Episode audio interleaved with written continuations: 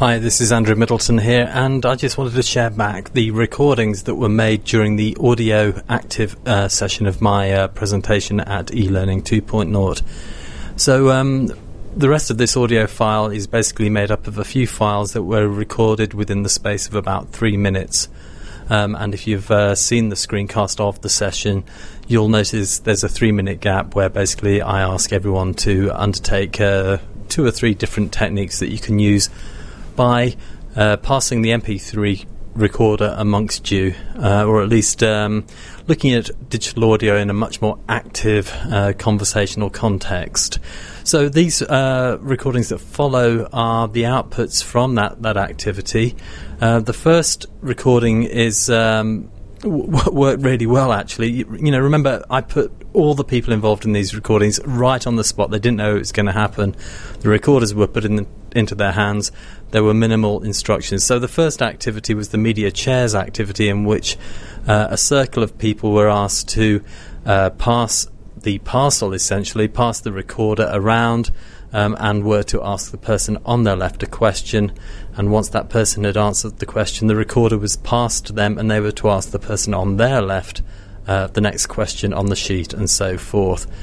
Um, then uh, there was the activity, um, and the, the, recording from this one was very brief, um, but it was interview the uh, interview the expert.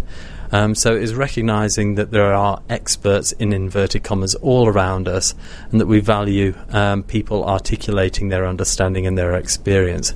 And so literally it was a matter of putting an MP3 recorder in the hand of someone with very little notice and asking them to um, tell us something. And I think the question I suggested they ask was, uh, you know, what is the benefit of coming to the conference today? So I thought everyone would be able to answer that. But in another situation, you know, it could have been something a lot more useful and interesting.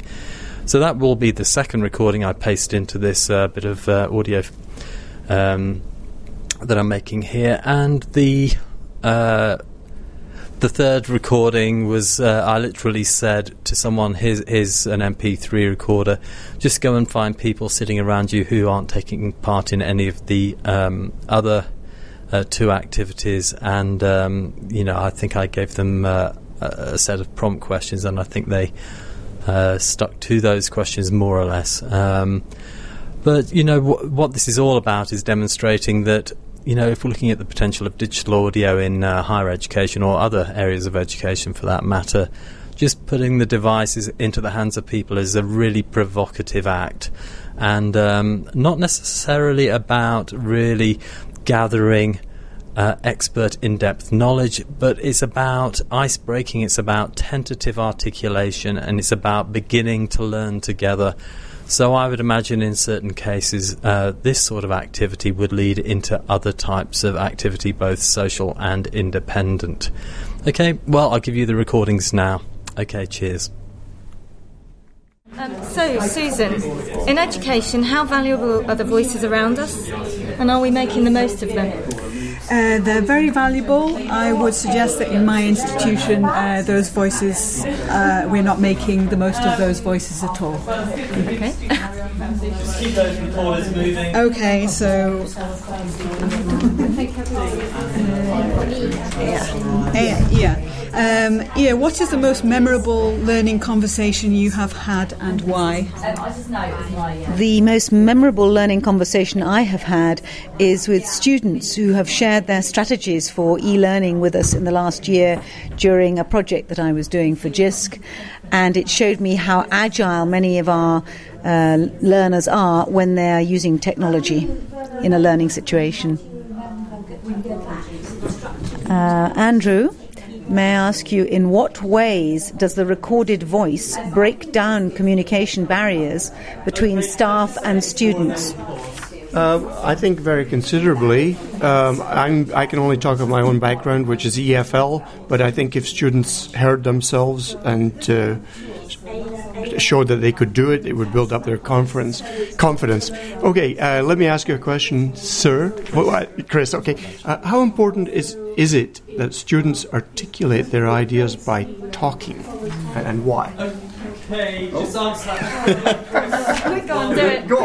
Okay, so I, I think it's important because obviously you're going to get a more spontaneous answer than maybe with a written assessment, where they can go away and, and view a number of sources. You get to understand a bit more what they actually think, and quickly.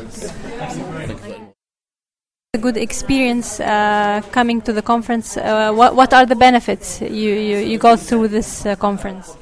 network um, at, at, at, LSU where I work and, and, where I study. So coming here, uh, visiting with a lot of people that are interested in the same things that I'm interested in was it was a great experience. So I really enjoyed it. Remember anything about the A learning?